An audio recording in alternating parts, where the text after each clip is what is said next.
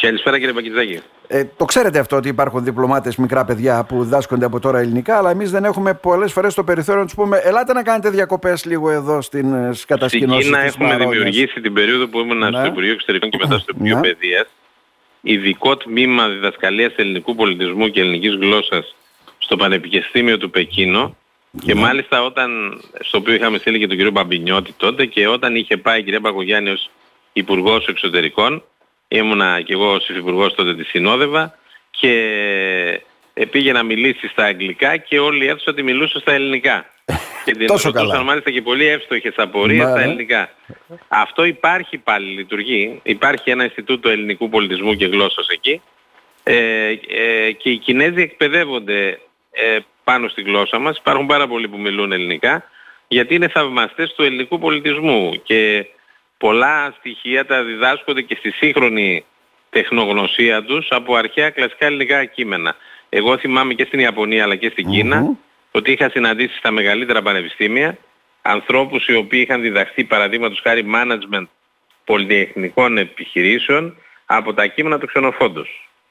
Μάλιστα. Έχει ενδιαφέρον. Α, αυτούς τους αξιοποιούμε τους, προσε... τους προσεγγίζουμε. Κοιτάξτε τώρα, αυτοί οι οποίοι ξέρουν ελληνικά συνήθως αξιοποιούνται από το κινέζικο κράτος και τις κινέζικες επιχειρήσεις κάθε φορά όταν επιδιώκουν να απλωθούν επενδυτικά στο δρόμο του μεταξιού. Mm-hmm. Εμείς έχουμε κάποιους ε, Έλληνες που έχουμε στείλει εκεί, οι οποίοι πήγαν με υποτροφίες μάλιστα να μάθουν τη γλώσσα, οι οποίοι έγιναν ανάρπαστοι από ελληνικές επιχειρήσεις οι οποίες επενδύσαν στο, στο χώρο της κινέζικης mm. αγοράς. Μάλιστα. Τώρα. Πάντως είναι μία από τις δυναμικές γλώσσες που τώρα βλέπω την τάση και στην ναι. Αθήνα ε, των, έτσι, των οικογενειών, των επιχειρηματικών οικογενειών της χώρας που προσπαθούν σε μικρά τους παιδιά να δώσουν αυτή την κουλτούρα mm-hmm. να μπορούν να μπουν στη μεγάλη αγορά Εκτιμ... του 1,5 Εκτιμούν προφανώς ότι αυτή η αγορά είναι τόσο μεγάλη και υπάρχει ιδιαίτερη αγάπη και επενδυτικό ναι, ενδιαφέρον για τη χώρα μας που θα πρέπει να αξιοποιηθεί. Τώρα, best seller έγινε ο επιστημονικός τόμος, τον οποίο γράψατε κι εσείς. Πόσα εκατομμύρια αντίτυπα είναι... πούλησε μέχρι τώρα για να καταλάβουμε; Κοιτάξτε, πώς θα σας προσδιορίσω τα εκατομμύρια, πάντως είναι εκατομμύρια σίγουρα. Ναι. Δηλαδή, ε, είναι μια έκπληξη και για μένα αυτό. Να πω ότι η πρωτοβουλία ανήκει στον πρώην πρίτανη του Πανεπιστημίου μου, τον κύριο Γουλιάμου. mm-hmm. τον Κώστα τον Γουλιάμου που το ξέρετε, νομίζω το είχε κάνει και Έχουμε κάνει δύο συνεντεύξεις με τον κύριο Γουλιάμου. Όταν ναι. έρθει στην Κομωτινή, ναι, ναι. βεβαίως, ο Κώστας Γουλιάμος λοιπόν, ο οποίος ε, ε, είναι και επιφύσεως αριστερός, είναι συνειδητοποιημένος αριστερός διανόμενος και διακεκριμένος ποιητής, έχει πάρει mm. το πρώτο βραβείο ποιήσης πέρυσι στην Ελλάδα, ε, είχε αναπτύξει μια ιδιαίτερη πολιτιστική κυρίως σχέση με το πανεπιστήμιο από το οποίο αποφύτησε ο πρόεδρος της Κίνας, ο Σι Πινγκ. Μάλιστα. Ε, ε, τιμήθη πριν από ένα μήνα και με τον τίτλο του επιτήμου διδάκτορος αλλά παραλλήλως δόθηκε και μια υποτροφία στο όνομά του από την Ακαδημία Επιστημών της Κίνας, η υποτροφία Γουλιάμου, για παιδιά από την Κύπρο που πάνε να σπουδάσουν στην, στην, ε, ε στην Κίνα. Στην Κίνα. Ε, mm-hmm. Ξεκινήσαμε αυτή τη δουλειά πριν από δύο χρόνια. Ε, επιμελητές της έκδοσης ήταν ο πρόεδρος της Ακαδημίας επιστημών της ε, Κίνας, τον οποίο τον είχα γνωρίσει, να, ναι. και ο ίδιος ο καθηγητής Γουλιάμος ως πρίτανης τότε του Ευρωπαϊκού Ζήτησε ε, η ομάδα από προσωπικότητες της κινέζικης αγοράς και επιστήμης και της ευρωπαϊκής να συγγράψουν σε αυτόν τον τόμο ο οποίος έχει σαν αντικείμενο το δρόμο του μεταξιού που είναι η ε, σύγχρονη πολιτική που ακολουθείται τώρα από την Κίνα του Belt and Road Initiative, έτσι λέγεται. Δηλαδή η πολιτική πρωτοβουλία του, του δρόμου και της ζώνης. Ε, εκεί λοιπόν εγώ απεδέχθηνα αυτή την πρόσκληση και έγραψα ένα ολοκληρωμένο άρθρο για την διαχρονική συνεργασία της διμερής σχέσης δηλαδή των δύο πολιτισμών και στη συνέχεια των δύο κρατών ναι, ναι. από τη βακτηριανή εποχή του Μεγάλου Αλεξάνδρου μέχρι την πρόσφατη επίσκεψη Μητσοτάκη ή την προηγούμενη επίσκεψη Καραμαλή που είχε σαν αποτέλεσμα και την επένδυση της Κόσκος στο Πειραιά ε, αναφερόμενος βεβαίως ε, όχι μόνο σε ιστορικά και πολιτιστικά στοιχεία, αλλά και σε στοιχεία οικονομικής ε, ε, και συνεργασίας μεταξύ των, των δύο κρατών. Ε, έγραψαν κάποιοι άλλοι Ευρωπαίοι, τρία ή τέσσερα άτομα, ναι, ναι. ένας καθηγητής διεθνών σχέσεων από την Κύπρο ε, και φυσικά αρκετοί Κινέζοι. εξεδόθη από την Ακαδημία ο συγκεκριμένος τόμος... Οι δρόμοι του μεταξύ παρελθόν παρόν και μέλλον, ναι. Ακριβώς. Και ο τόμος αυτός μας ειδοποίησαν χθες από το Υπουργείο Τύπου της Κίνας ότι είναι νούμερο ένα σε πωλήσεις ε, αυτή τη στιγμή, στη δεκάδα δηλαδή στα δέκα πρώτα βιβλία που βγαίνουν κάθε μήνα, είναι νούμερο ένα σε πωλήσεις και σε ζήτηση και είναι το, ένα από τα επίσημα δώρα που έδινε ο πρόεδρος της Κίνας παρουσία και του Γενικού Γραμματέα των Ηνωμένων Εθνών στην πρόσφατη Σύνοδο Κορυφής Αρχηγών Κρατών που έγινε στην, ε, στην Κίνα. Αντιλαμβάνεστε ότι για μένα ήταν έκπληξη αυτό και δεν φανταζόμουν ότι ένα άρθρο ή μια επιστημονική έτσι, μελέτη μπορεί να φτάσει να έχει αυτού του είδους την ε, Ναι, γιατί ξέρετε, ναι, δεν είναι ένα μυθιστόρημα, ένα best seller όπως όχι, λέμε έτσι. Δεν είναι, είναι, είναι ένα δοκίμιο, είναι δοκίμιο επιστημονικό. Ναι, ναι. Άθεσμα δοκιμίων, επιστημονικών και πολιτικών δοκιμίων, τα οποία μιλούν και για τις ε, διμερείς οικονομικές σχέσεις και για την πολιτιστική συνεργασία και για την εκπαιδευτική συνεργασία και βεβαίως βάζουν και ζητήματα θέματα νομικά που είναι στη δική μου επιστήμη πάνω σε κάθε περίπτωση είναι μια προβολή της Ελλάδος στο να μπορούμε να, να καταφέρουμε σε εκείνη την αγορά να προωθούμε κάποιες απόψεις που είναι και εθνικές μας θέσεις. Ένα μικρό σχόλιο τώρα για να πάμε στο επόμενο θέμα που είναι βέβαια και η παρουσίαση του βιβλίου του Μανώλη του Κοτάκη όπου εκεί είστε και εσείς ένας εκ των ομιλητών η απόρριτη φάκελη Καραμαλή έτσι δεν είναι; Και ναι, έχει ναι. πολλές αναφορές από ό,τι βλέπω και στην περιοχή μας και το τι διαμήφθηκε εκείνη την περίοδο είτε στο θέμα των αγωγών είτε και πολλών άλλων. Κοιτάξτε, ως γνωστόν ο Κώστας Καναμαλής είναι από τους ανθρώπους που λένε λίγα. Και μιλάει Όχι σπάνια. Λίγα, δεν μιλάει σπάνια, ας μιλάει, ναι. Ναι, μιλάει πολύ σπάνια. Μετά την αποχώρησή του ΔΕΑ από την Πρωθυπουργία, μίλησε τρεις ή τέσσερις φορές. Τις δύο φορές μετά από την ε, έξοδό του και από την ε, Βουλή. Ε, και πάντοτε είχε κάτι να πει. Είχε μια κεντρική ιδέα που συνήθως συνδέονταν με τον εθνικό προσανατολισμό της χώρας και με την ε, ποιοτική ανάπτυξη, θα έλεγα, της, ε, της χώρας. Ε, ο Μανώλης έχει γράψει δύο βιβλία πολύ σημαντικά και τα δύο έγιναν best seller στην Ελλάδα για το θέμα αυτό. Το ένα ήταν η απόρριτη ε, φάκελη Καραμαλή, αυτό που θα παρουσιάσουμε, το δεύτερο. Και το πρώτο ήταν το Καραμαλής Off the Record, που έκανε και πολύ σημαντικές πωλήσεις για τα ελληνικά δεδομένα.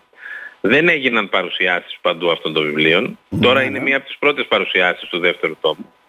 Και γίνεται στην Αλεξανδρούπολη κατά τη γνώμη μου και εμβληματικά διότι η πολιτική που ακολούθησε η κυβέρνηση Καραμαλής στη Θράκη ήταν αυτή που την πλήρωσε ο ίδιος και η κυβέρνησή του πιο ακριβά, αλλά που έβαλε την Ελλάδα στο διεθνή ενεργειακό χάρτη ε, και απολαμβάνουμε τώρα θετικές συνέπειες από τα ρίσκα που τότε Λοιπόν αυτό θα παρουσιαστεί επί της ουσίας ε, η παρουσία του Καραμαλή είναι δεδομένη, δεν ξέρω αν θα παρέμβει, πάντως σίγουρα θα είναι παρόν. Ναι, ναι. Ε, οι υπόλοιποι ομιλητές εκτός εμού είναι η, ε, η σύμβουλός του επί των διεθνών ε, σχέσεων και ο διεθνολόγος ο Γιώργος Οφίλης.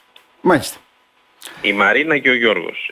Και ναι. νομίζω ότι θα κάνει και την πρώτη του έτσι πολιτική εμφάνιση ο νέος Περιφερειάρχης, ο οποίος θα προλογίσει την εκδήλωση. Να. Εγώ Τώρα. σκοπεύω να αναφερθώ σε πτυχές αυτής της πολιτικής, τις οποίες γνωρίζω από μέσα διότι ήμουν στην πρωταγωνιστής Τα ζήσατε, ήσταν και να, και να αποκαταστήσω και κάποιες αλήθειες σε σχέση με όλα αυτά που συνδέονται απόλυτα και με την ασφάλεια της Τράκης και με την ανάπτυξη και την προοπτική της Τράκης και με το με την εξέλιξη αυτή που επήλθε μετά, δικαιώνοντας αυτή τη στρατηγική. Δηλαδή η αμερικανική παρουσία, η αναβάθμιση του λιμένους Αλεξανδρούπολης, το bypass του μονοπωλίου του Βοσπόρου, που επεδιώχθη κατά τη διάρκεια της ε, ρωσο-ουκρανικής ε, σύγκρουσης, δικαιώνουν την ματιά Καραμαλή που έβλεπε ότι πρέπει να δημιουργήσουμε έναν άλλο δρόμο παράλληλο με τα στενά ο οποίος όμως θα μην εξαρτάται μονοπωλιακά μόνο από την, ε, από την Τουρκία. Αυτά όμως θα τα αναλύσουμε εκεί. Αυτά στην Είναι λοιπόν στις 10 Δεκεμβρίου, να, ναι.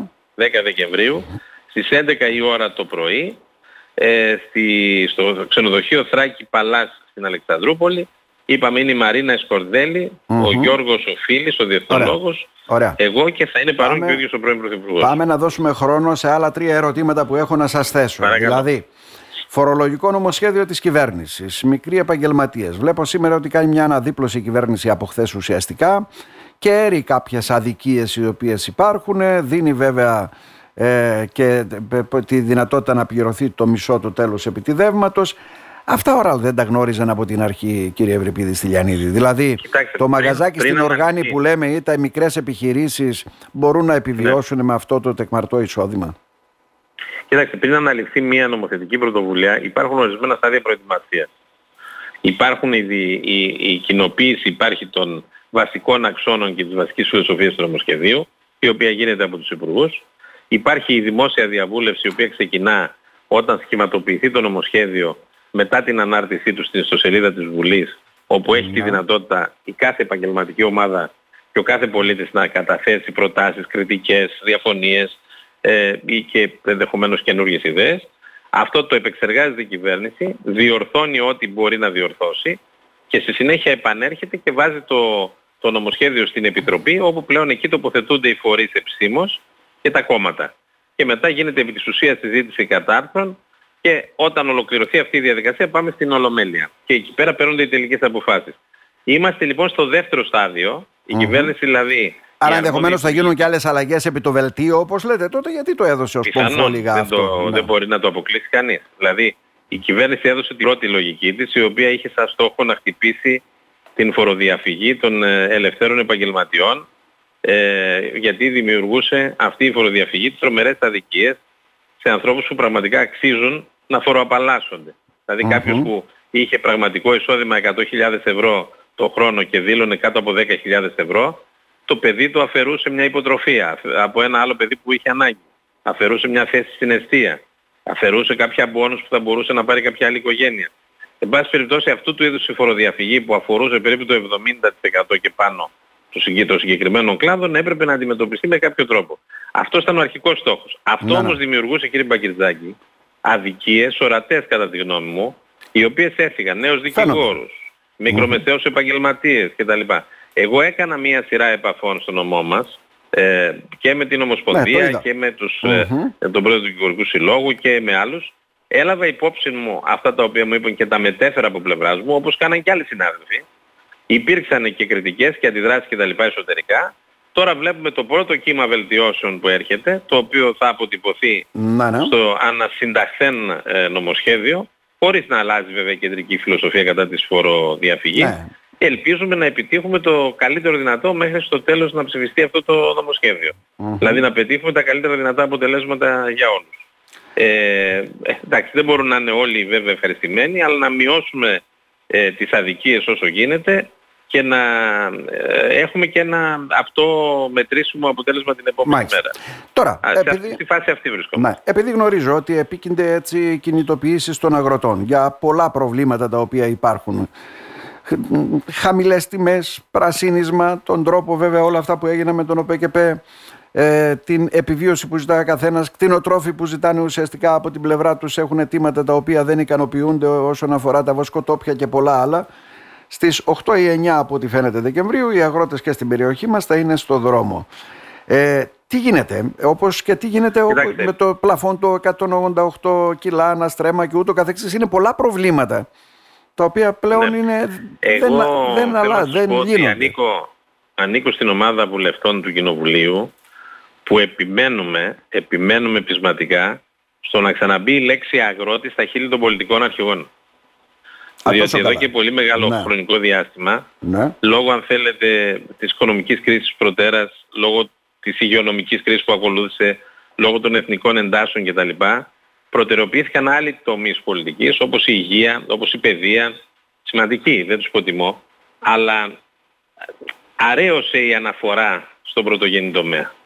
Ενώ πολλαπλασιάστηκαν εκ των πραγμάτων τα προβλήματα και ενώ την πόρτα μας τώρα θα τη χτυπήσει σε λίγο μια άλλη κρίση η οποία δεν θα έχει τα χαρακτηριστικά της ενεργειακής ή της οικονομικής ή της υγειονομικής κρίσης αλλά της διατροφικής κρίσης όπου μια χώρα θα είναι ισχυρή και ασφαλής όταν θα έχει φροντίσει να υλοποιήσει μια ολοκληρωμένη στρατηγική διατροφικής Και αυτό ποιος το εγγυάται, το εγγυάται ο πρωτογενής τομέας. Το εγγυώνται οι αγρότες, οι γεωργοί, ε, το εγγυώνται οι αλληλείς, το εγγυώνται οι κτηνοτρόφοι. Το θυμόμαστε όταν δηλαδή συμβαίνει κάτι όπως συνέβη στην Ουκρανία, το ξεχνάμε βέβαια την επομένη μέρα ότι η χώρα χρειάζεται διατροφική επάρκεια.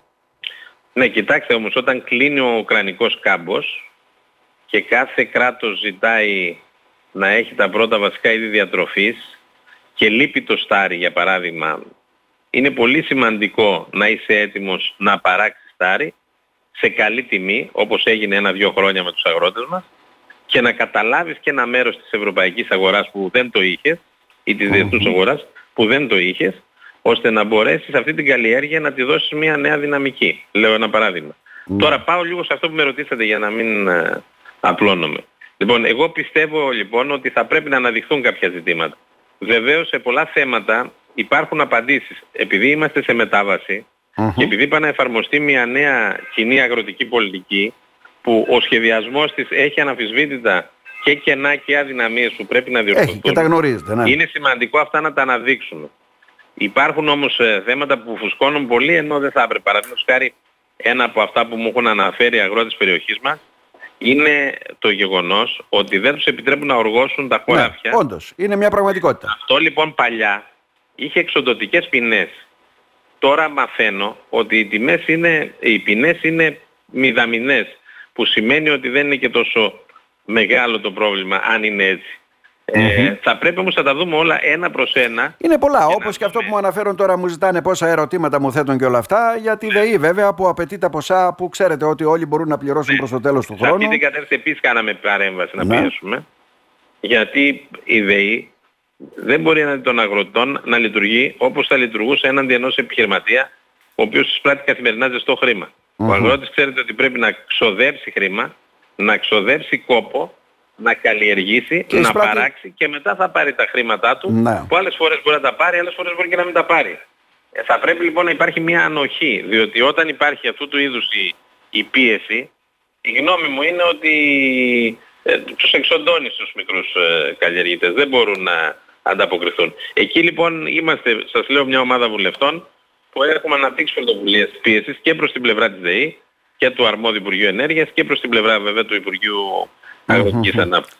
Μάλιστα. Τελευταίο ερώτημα. να έχουμε ναι. αποτελέσματα. Τελευταίο ερώτημα. Επικείμενη επίσκεψη Ταγί Περντογάν. Δεν ξέρω αν θα έρθει στην περιοχή μας. Μέχρι στιγμής δεν ξέρω αν υπάρχει κάτι. Αλλά δεν ξέρω και πώς μπορεί να δομηθεί αυτό και τι έχουμε να περιμένουμε. Γιατί τελευταία βλέπετε ναι. συμβαίνουν πολλά παρατράγουδα. Ε. Κοιτάξτε, αλλιώς ξεκίνησε, αλλιώς διαμορφώνεται. Δεν ξέρω τώρα πώς θα εκτεληθεί. Στην αρχή είχε σχεδιάσει να γίνει στη Θεσσαλονίκη αυτή η διακυβερνητική ε, μετά μετα, μετακόμισε στην Αθήνα είχε ανακοινώσει ένα πολύ μεγάλο αριθμό επιχειρηματιών και συμβούλων, γύρω στα 300 άτομα. Γνωρίζω off the record παρασκηνιακός ότι είχε μέσα στο σχεδιασμό και μια επίσκεψη την Παρασκευή στην Κομωτινή. Τώρα βλέπω ότι περιορίζεται η επίσκεψη σε λιγότερα, πολύ λιγότερα άτομα, σε αυστηρά έτσι, υπηρεσιακούς ε, παράγοντες και θα δούμε και ποια ακριβώς θα είναι η ατζέντα. Γιατί επειδή έχω συμμετάσχει δύο φορές σε διακυβερνητικές, είχαμε ευρύ ατζέντα όσον αφορά τα θέματα όπως λέγονται χαμηλής πολιτικής, τα οποία όμως είναι πολύ σημαντικά. Δηλαδή η τουριστική συνεργασία, η εμπορική συνεργασία, η επενδυτική συνεργασία, η ενεργειακή συνεργασία είναι τομείς οι οποίοι ε, μας έχουν ωφελήσει όταν μπορέσαμε να συνεννοηθούμε με την τουρκική αγορά και με την τουρκική κυβέρνηση. Εγώ μία φορά συμμετείχα επί Καραμαλή και μία φορά επί Σαμαράς στις συναντήσεις αυτές. Και μπορώ να πω ότι και ο ίδιος ο Ερντογάν τότε δημοσίως αναγνώρισε τη συμβολή μου και προσωπικά και του συμβολή του συνεργάτη του τότε του Μεμέτ του Μοεδίνογλου mm-hmm. στην προσέγγιση των δύο πλευρών και στην αντιμετώπιση τρεφόντων ε, Μια επίσκεψη Ερντογάν στη Θράκη όμως έχει να προσφέρει κάτι τώρα έτσι για να καταλαβαίνουμε. Τώρα στη φάση αυτή δεν ξέρω. Έχω πολλές φυλάξεις. Να. Διότι πρέπει αυτού του είδους επισκέψεις να βοηθούν και στο κλίμα δεν, το κλίμα δεν ευνοεί αυτή τη στιγμή έτσι, να ανοίγουν οι ατζέντες, στις ατζέντες πολλά θέματα. Θα πρέπει βήμα-βήμα να πάμε και να είμαστε πολύ προσεκτικοί. Αφού αυτό που είναι πιο επίγον για την ελληνική πλευρά είναι το μεταναστευτικό. Εκεί θα πρέπει να υπάρξει μια συμφωνία που να μπορεί να εφαρμοστεί και η οποία να είναι κομμάτι της Ευρωτουρκικής Συμφωνίας για το μεταναστευτικό. Γιατί αυτό να... μας γλιτώνει από πάρα πολλά προβλήματα και τις δύο πλευρές και φυσικά και την Ελλάδα και τη Θράκη. Κύριε Στυλιανίδη, να σας ευχαριστήσω. Εγώ κρατάω μικρό καλά πάντα ναι, ναι. και ελπίζω να πάνε πολύ καλύτερα τα πράγματα. Να είστε καλά. Να σας ευχαριστήσουμε θερμά. Και εγώ ευχαριστώ. Να είστε καλά.